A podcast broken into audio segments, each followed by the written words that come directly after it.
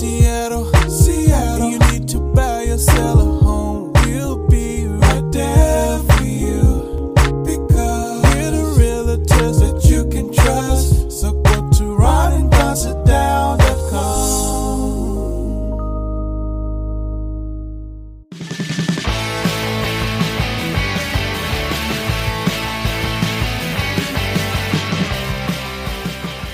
Thanks for listening to the Ron and Don Show. Please hit subscribe.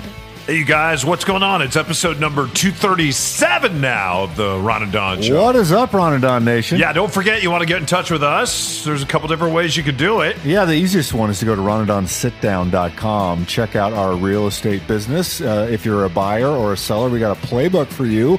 Or you can just email me directly, ron at windermere.com. We can set that up. We'd love to be a part of your real estate journey in a historically hot market right now. Yeah. Hey, uh, coming up with the Ron and Don Show, we're going to talk about Israel and the fact, well, over the last 90 days, they've been able to put more shots in arms than any other country in the world. But now they've run into a problem. And will we run into that problem here in the U.S. when it comes to herd immunity? We're talking about that. Also, Michael Oher, remember him? He was in the NFL. There's a movie written about him called The Blind Side, and it's a movie that he's never seen. We'll tell you why he's never seen it, and also why The Blind Side kind of blindsided him. Before we get to that, though, let's get to this. A few years ago, Ron and I are working on terrestrial radio. A couple afternoon guys over at KIRO, and every once in a while, we would get a story about another foot that washed ashore somewhere in the Puget Sound, somewhere around Fox Island, typically. And people start calling the radio station. People start writing us, emailing us. Everybody had all kinds of theories. I thought it was a serial killer. Yeah, it was. It was. Uh, from Canada all the way down to the Puget Sound, I was convinced because Dexter was really big at the time. Yeah. and we kept seeing these stories over and over again. I was like, there, because Dexter, remember, would take the bodies uh, of the television show out into the ocean on his uh, his boat, which was called Slice of Life, and then he would wrap these body parts up in plastic, dump them over the side, and then he would come back to his Miami apartment. And so I thought there's a Dexter impersonator, copycat serial killer taking these feet out into the middle of the of the Puget Sound or in the in the ocean and dumping them off of the slice of life boat. Yeah. So everybody had all kinds of theories. Ron had lots of theories, and for whatever reason, Ron just he's really intrigued by serial killers. I don't I don't think he loves them. I don't think that's fair to say, but he did have a t- t-shirt one time. I love that Dexter he, show, man. That he used to wear to the radio station, and it said, "What did it say? Chainsaw for the people." Some, it- something was a Dexter T-shirt. I, that show until the last season was one of the best shows Yeah, ever and then- made. and then it- it completely Breaking Bad then uh, overtook it in terms of the ending. But that's anyway, so there's been all kinds of theories, and they're wondering if people jump from bridges. Did they commit suicide? Uh, were there people, for instance, that were being smuggled into the country and something happened to them? So anyway, a group of researchers have gone to work over the past couple years, and they have finally figured out what they think has been happening concerning these feet. And most of these feet are found in tennis shoes. Uh, they've been trying to identify 15 people, and they've been able to identify everyone, all but six different people. And Ron, I don't know if you dug in this article to find out exactly what's happening. I, I but actually, didn't. I- actu- I'm anxious to hear the the so, results. so let me tell you what it. Okay. Well, before I tell you though, what, what, what do you think? Where do you weigh in here? Who are I these think people? th- from the back in the day, because I really got into this story. The prevailing theory was that these were uh, workers on ship shipping uh, boats that are coming from around the world, and that uh, either they capsized or you had some sort of wreckage at sea. And if you were wearing specific types of running shoes that had buoyant uh, feet, you know, basically the, the foot would be buoyant. Once the body wa- the person was dead and started to decay, and then uh, the, it would be sort of picked at and, and decompose under the water. These feet that were stuck inside the shoe would then float up to the top and be carried away once it was detached from the rest of the, the leg. That's what I remember being the prevailing theory. I don't know if that's right or not. Yeah. So so part of that is correct. Part of that is correct. Most of the people that they have identified so far, uh, there's one person who they believe jumped from a bridge and committed suicide. The other people that they've identified, for the most part, were beachcombers. And we're walking along the beach and we're by themselves and we're solo and we're looking for specific things. And I know people that are beachcombers. They have their headphones on they're doing their metal detector. Yeah. And so sometimes what happens is you fall between the rocks, and the next thing you know, you get pulled out to sea. And what they did is they studied a lot of the curtains, uh, a lot of the currents. And so a lot of people that get drug out to sea, what's interesting about the Puget Sound, there's there's certain parts where the easterlies blow, and it actually blows, it ends up blowing bodies. It can blow bodies back to sea. Now, here's what they found out that's interesting. A lot of times you think in in fresh water, when someone drowns in the lungs flood, that someone uh, typically typically will end up drowning and they're taken right to a bottom of the lake, which is true. The ocean. Yeah. No, no. I'm talking about a fresh. I, I Oh, if was saying in a lake. freshwater. Ocean is different. The ocean is different. About 69% of the time when somebody dies, even if their lungs are full, uh, and, and they did this by throwing out pig carcasses into the ocean and also throwing out pig carcasses uh, into fresh uh, bodies of water. That's what these scientists did to study this. And what they found out in the ocean, it was different. A lot of times you would end up with what they call a bloater or you would end up with a floater. They say what's also interesting, some of the bodies, 30% of the time, when they would go right to the bottom of the ocean, they say in about four days, uh, there would be lobsters that would come out, all kinds of creepy crustaceans that kind of freak me out. And they could take down a pig carcass in about four days. So you'd just be left with the skeleton. They say the, the hard thing for these lobsters and, and other crustaceans is they really like the meaty part of the foot and the meaty part of joints. And what would happen with people that would pass away and end up floating to the bottom of the ocean, then what would float back up?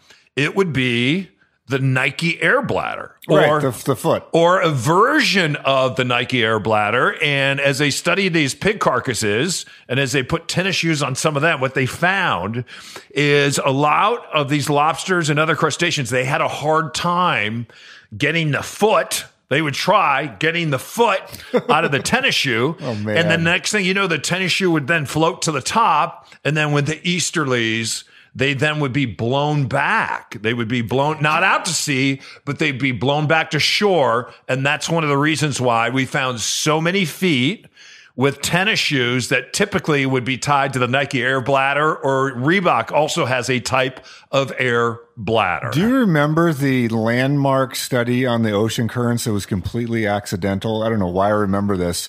There was a shipment coming from China to the United States years ago, and it was uh, several containers full of rubber ducks. Someone in America uh, had bought thou- like hundreds of thousands, a million uh, of these little yellow rubber ducks. That boat capsized. The containers fell off the ship, cracked open, and they knew where the ship went down. And so over the next like year or two, these rubber ducks would start to uh, uh, come ashore all over the world.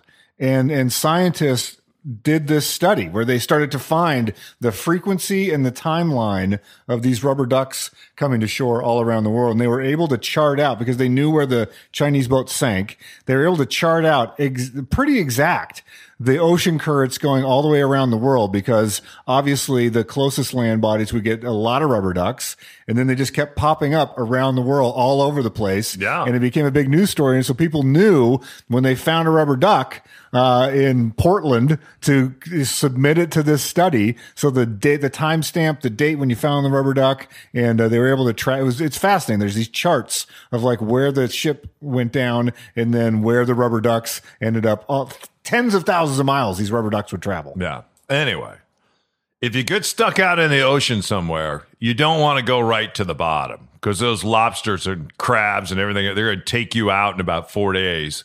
And then if you have your Nike Air Bruins on, those Bruins are just going to, they're going to flow right to the top. And if it's somewhere in Washington, probably end up with an easterly pushing it right back to shore. On a, on a serious note, it, is important. I think a lot of times people go for long walks on the beach sometimes by themselves. And I think what happened to most of these people, you have to be very careful. And I don't know if you've ever done this. When when I was younger in New Mexico, uh, we had a piece of property up by the San Juans, which is different than here in Washington. It was the San Juan River. And we would do a similar thing as kids where we would, when, when the water would come down and the snow would dissipate and things weren't flooding and the streams would slow down, we would jump kind of from rock to rock to rock to rock. And a lot of times those rocks have so much algae and water's been flowing over it. Be real, real simple to slip. Of course. Hit your head, go down. And the next thing you know, nobody knows where you're at. And that's what they feel happen with the majority of these people. Uh, one, they feel committed suicide, but the rest of them just accidentally slipped. The ocean pulled them out, took them to the bottom of the ocean. Those creepy crawly things went ahead and did whatever they do.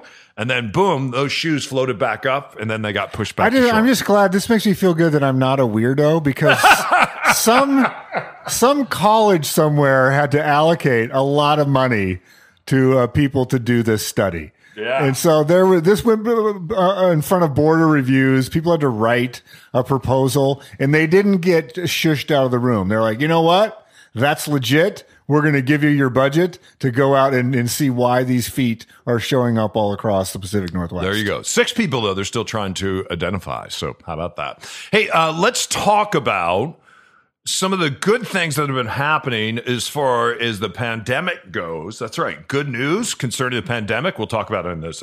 It's just like talking to a longtime friend. They are so fun and they were so fun to work with. When it comes to your real estate journey, you need an expert team and a playbook.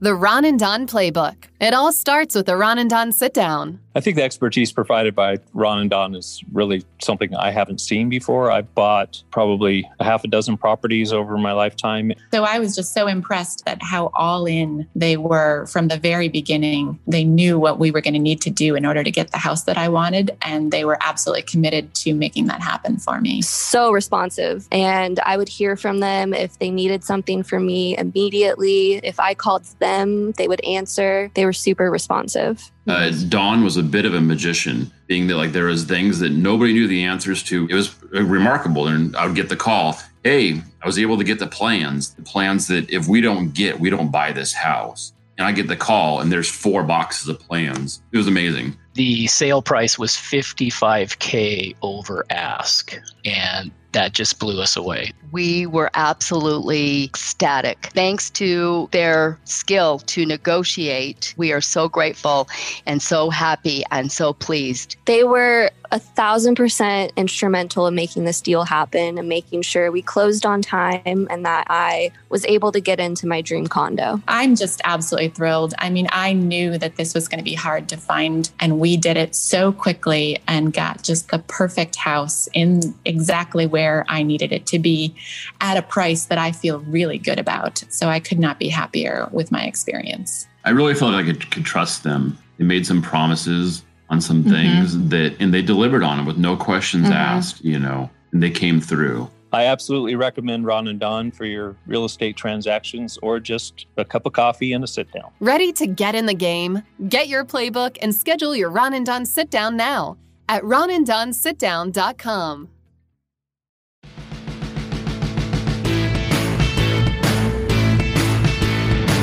Here's my dad and his boyhood friend, Mr. Ron, and my dad, Don.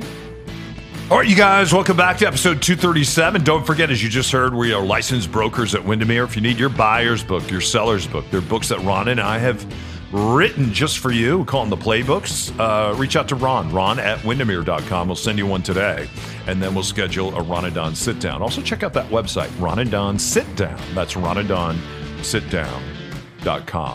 I've been watching Israel a lot because it seems like Israel, when it comes to COVID 19 and it comes to the spread and stopping the spread, they've done a very, very good job at stopping the spread early on in Israel.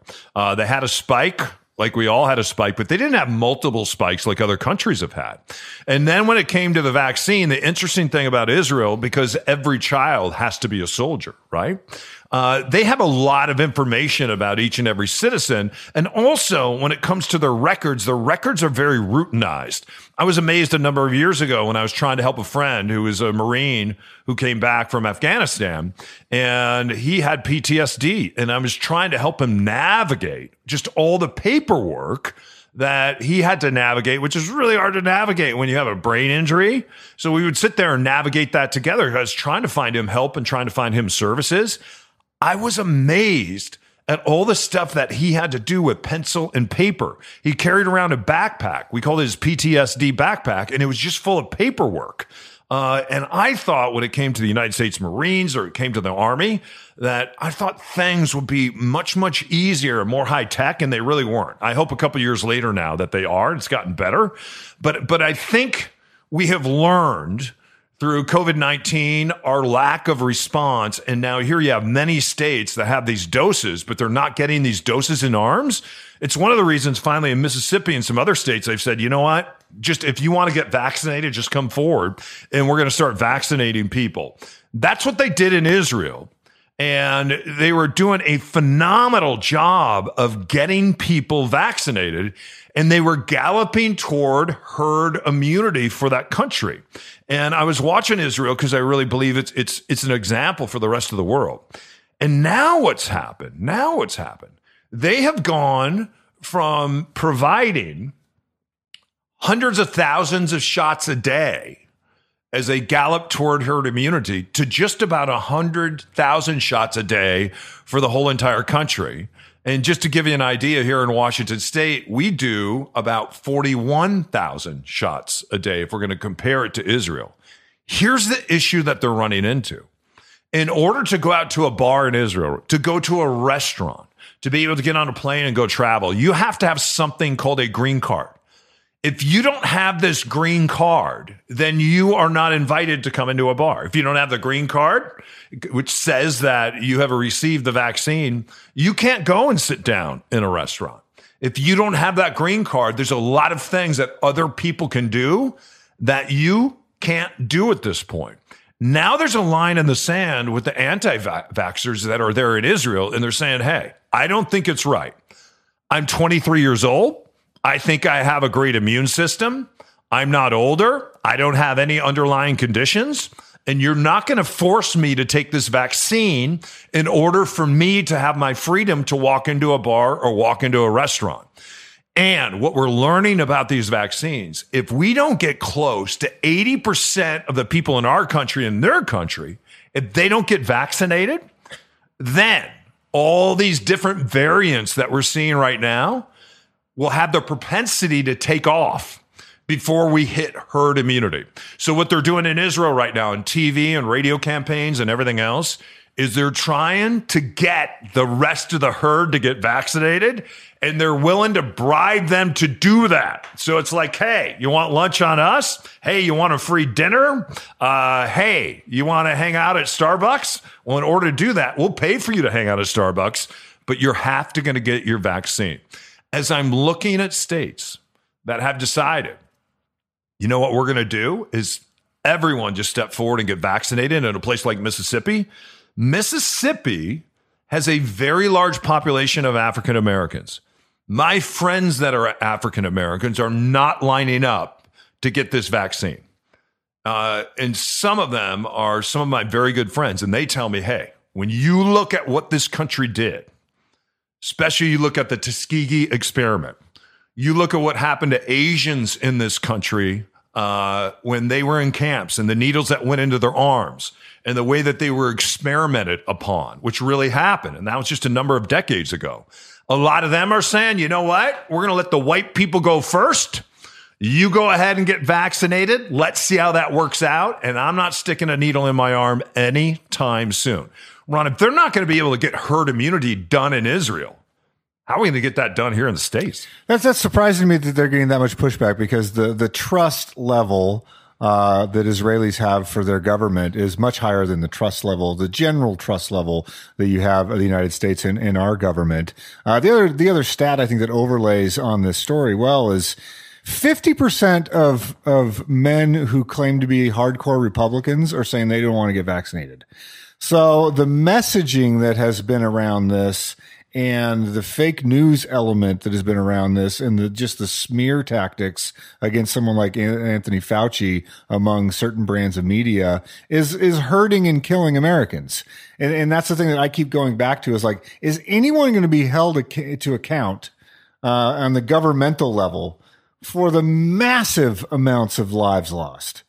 unconceivable amounts of lives lost uh, out of negligence, out of out of misinformation, and out of saying stuff about vaccines that aren't true. When you go back and you read the history, look at the history of vaccines. Yes, there are blights back in the day, but also, um, you know, you had some of the, the when the first childhood vaccines were being developed, and it was all by one doctor and he just sort of had a had a, a, magical way that he would be able to tweak these vaccines. He was testing them. He would go to like the Philadelphia um, Protestant church organization and say, "Hey, will you guys volunteer your uh, sons and daughters? We're doing a vaccine." And those people would step up and do that. Yes, take my six year old or my eight year old son or daughter uh, come on down to Sunday school class and inject them with an untested vaccine. Um, and, and it was trial and error. And so th- this, this vaccine that we have now, or the ones that are rolling out in America now, are not that style. It is not, uh, the trial and error style. It, the, the, the technology and the ability to to do gene sequencing and to do things differently now in terms of rolling out a vaccine. I don't I don't claim to understand the technicalities of it, but it is different. And uh, it's a way that it's actually the way they attach themselves to a protein. So the vaccines that you're talking about early on, they would invade and end up destroying the cell. What these vaccines do now is they attach themselves to the cell. They don't destroy the cell. And then they start building herd immunity around that particular cell. So these va- these vaccines do function. They do function very differently. To your point, people do respond to incentives, and I think if the, the government um, steps in and says you don't have to get vaccinated. But you can't go to a restaurant or you can't go to a sporting event or you can't go uh, to all these things. Then I, I think that that's fair. And so you have to weigh that.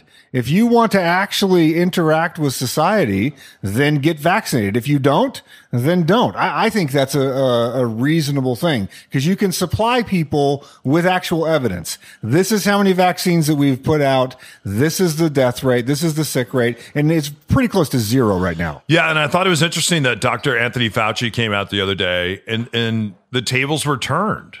He in, a, he in a very nice way called out the president, the former president, just said, Hey, if you would have taken a picture of you getting vaccinated, because he did get vaccinated under the cover of night before he left the White House, he did get vaccinated. And so did the first lady. That happened. That's a fact. And he said, Why didn't you take a picture? Why weren't you part of the other presidents? Because the four former presidents, even Jimmy Carter, who can't speak anymore at this point. You see him on uh, this particular commercial that they created uh, getting a vaccine. You see Barack Obama, you see George W. Bush, you see Bill Clinton. You don't see Trump because Trump didn't want to do it. He didn't want to do it. He didn't want to be connected to it. And as a result, I agree with you. Uh, there are Americans that are going to die. We have to pay attention to these variants and we have to pay attention to what's happening in Israel right now. Because again, if Israel can't get it done, I wonder if we'll see a lot more states say, hey, we're just going to open the floodgates here. We're going to get as many people vaccinated as we can. And we're going to see if we can hit herd immunity before these variants really take off and, come and issue a problem. And, and, there's a strange thing that's going on right now. And there was a, a story in the Seattle Times on this. There are people that are actively going out, not wearing masks, trying to push the envelope. There's a woman in Texas that's now been arrested twice. She'll go into a bank and she'll not wear a mask. They'll ask her to wear a mask and she'll say, this is a public place.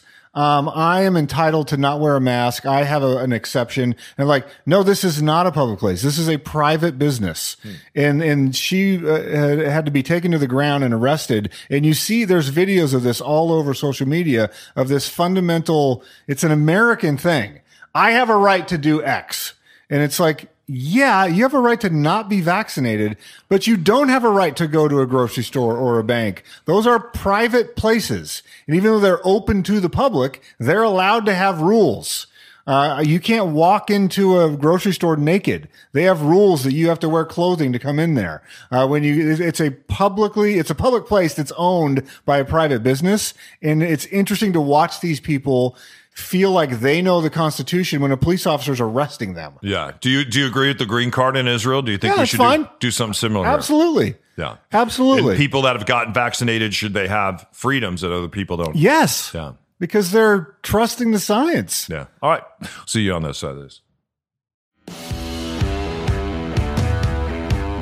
If you have a friend that is ready to start their real estate journey, send them to ronanddonsitdown.com. All right, you guys, welcome back. Final segment of the Ron and Don Show. Thanks for listening to episode 237. Michael Oher. You may not have heard of Michael Oher, but I, I bet you heard of this movie and maybe even saw it a number of years ago. It's called The Blind Side. And if you don't know what The Blind Side is, when you watch quarterbacks play that are right handed, if they're right handed, like Russell Wilson is right handed, there's a player on the left side called the left tackle. And that particular left tackle may be the most important person on the field because when Russell Wilson for the Seattle Seahawks drops back, there's a lot he can see in his peripheral vision, but there's also a side that he can't see called the blind side. And so there's an offensive lineman. And again, if you're a left handed quarterback and you drop back, then he would be on the right side. That would be where the blind side tackle would be. So, a very, very important person when you're a Seattle Seahawk. Big Walt Jones, he was the blind side tackle. That's why he's so celebrated. That's why he's so important. That's why they get paid a lot. Yeah. And the reason why the blindside tackle is so important is because that's where all the great linebackers have lined up over the years. So when you see a guy like Bobby Wagner come from out of nowhere and get a hit, or someone like KJ Wright, it's because a very famous New York Giant used to do that. Are Do you you- talking about Mark Gastineau? no, no, no. Oh, LT. LT. Lawrence Taylor. That's right. Lawrence Taylor is the reason why the NFL had to invent the blindside tackle because he destroyed so many quarterbacks. Not only destroyed them, but not only did he take broke them out Joe of the Theismann's game, leg. but yeah, he, he their their careers were ended because they didn't have a blindside tackle. Anyway, they make a movie about this. Michael Oher was a kid going to school. He's a kid that, and we also we, we hear a lot of times, especially with African American kids, food insecurity. He had food insecurity. There's a lot of bad things going on at home. There was a family, a white family, that adopted him. In particular, a mom of this white family got very involved in his life, helping him to get educated, helping him to seek out a scholarship, helping him to find confidence, helping him to find Played uh, by Sandra Bullock in the in the movie. yeah, play football and not only at the college level, but then at the pro level. What's interesting about Michael Oher, as a number of years ago when I read about him, he had never watched the movie The Blind Side. He'd never watched it before. And one of the reasons why he didn't want to watch it is because it would he he felt like it would trigger him and he was concerned about his mental health. He is now at the age of 34. He is retired from the National Football League. And now he is speaking out about the trauma that he went through as a young man, the trauma that he went through with food insecurity, how that re- still revisits him every day, even though he's a multimillionaire now and has done really, really well for himself, invested his money. And he is saying to other players out there and to the rest of us, especially during COVID, when it comes to your mental health, you have to pay attention to that. Because in football, we're taught to, to watch our physical health, but not our mental health. And I think it's very interesting, Ron. Women, a lot of times, will talk about the importance of mental health. We are now seeing young men step forward because not a lot of guys our age and older embrace mental health. They get very, very, like a lot of my friends, they get very, very uncomfortable with it if you start talking about mental health. What do you think about Michael Oher, the age of 34, coming forward now and saying, hey, when it comes to your mental health, don't let it blindside you. And he said, you know what? This is something that I've struggled with every day, but I am now seeking out therapy and I am dealing with a younger version of myself that shows up in my brain a lot. Yeah, I think I, I applaud him for doing that. I, I can't help but think how that movie would be made today. One of the other reasons I believe Michael Oher hasn't seen that movie, it's told from the perspective of the white family. And it's it, it perpetuates this white savior narrative uh, that if if there hadn't been this white family that swooped in and and adopted him, then he wouldn't have been anything. He wouldn't have made it anywhere. Uh, and it takes away the power of what Michael Oher did. He's the guy that made the NFL. Hmm. He's the guy that overcame uh, being homeless as a, as a young man. He's the guy that overcame uh, an incredibly broken family. He was given an opportunity, but he's the one that worked hard and lifted all those weights and went to all the practices. And when you tell the story as, hey, Sandra Bullock is the hero of this story, Which, is, which, which, which that's how the movie was That is filmed. that's a great. I didn't even think of that. That's such a Instead great point of- you're making. Great point. Michael's the hero of this movie. Yeah. And in some scenes in that movie, if I remember right, he's betrayed as this dopey, you know, uh, Goliath, lumbering, uncoordinated beast almost. True. And uh, it's and Sandra Bullock is the hero and the driver and the protector of the story. And so I would- love to see a retelling of that movie where Michael Oher's the hero. Yeah. And that yes, there happens to be a Sandra Bullock character in the movie, and there happens to be a family that that recognized him and saw him and and assisted him, but that he's the hero and that he's the one that you uh, that you root for. You're rooting for him, but he's the one where you recognize Yeah. that uh, he's the one that did the work on this. You know, it's, it's something that my son has taught me during COVID. Uh, and the kids now we think are going to go back April 19th, and we can talk about that. He, we, we have a thing where we're, we're trying to move every day, and we're sitting in our studio right now, our Les Schwab Studios. It has a Peloton bike and some weights. You see some boxing gloves because now we do some boxing, and boy, does he destroy. Have you boxed him yet? Not yet. Oh my! Oh, just my, he destroys me. Destroys Good. me. He should. Absolutely, Beating up on the old man. He'll destroy you too. Uh, we he will walk the dog, Charlie, some his dog, sometimes to the corner, and it'll be like forty-seven degrees outside. He's in his shorts, t-shirt, flip flops, and I'm like, "Hey, young man, don't you need a jacket when you go outside?" He goes, "No, Daddy. He goes, "You know what?" He goes, "It's very refreshing to walk out in the cold." He goes, "I really like to walk out in the cold. It's refreshing to me." So he walks out in the cold, and I said, "Well, what else do you like when you when you walk out in the cold?" He like he said, "I like that it's silent." He said, "My brain sometimes just needs to be silent." And I've been reading a lot about the power of science and silence when it comes to science. And there's a lot of good, I mean, G Force O'Neill is onto something. There's a lot of good information about our brain health that's connected to our heart health.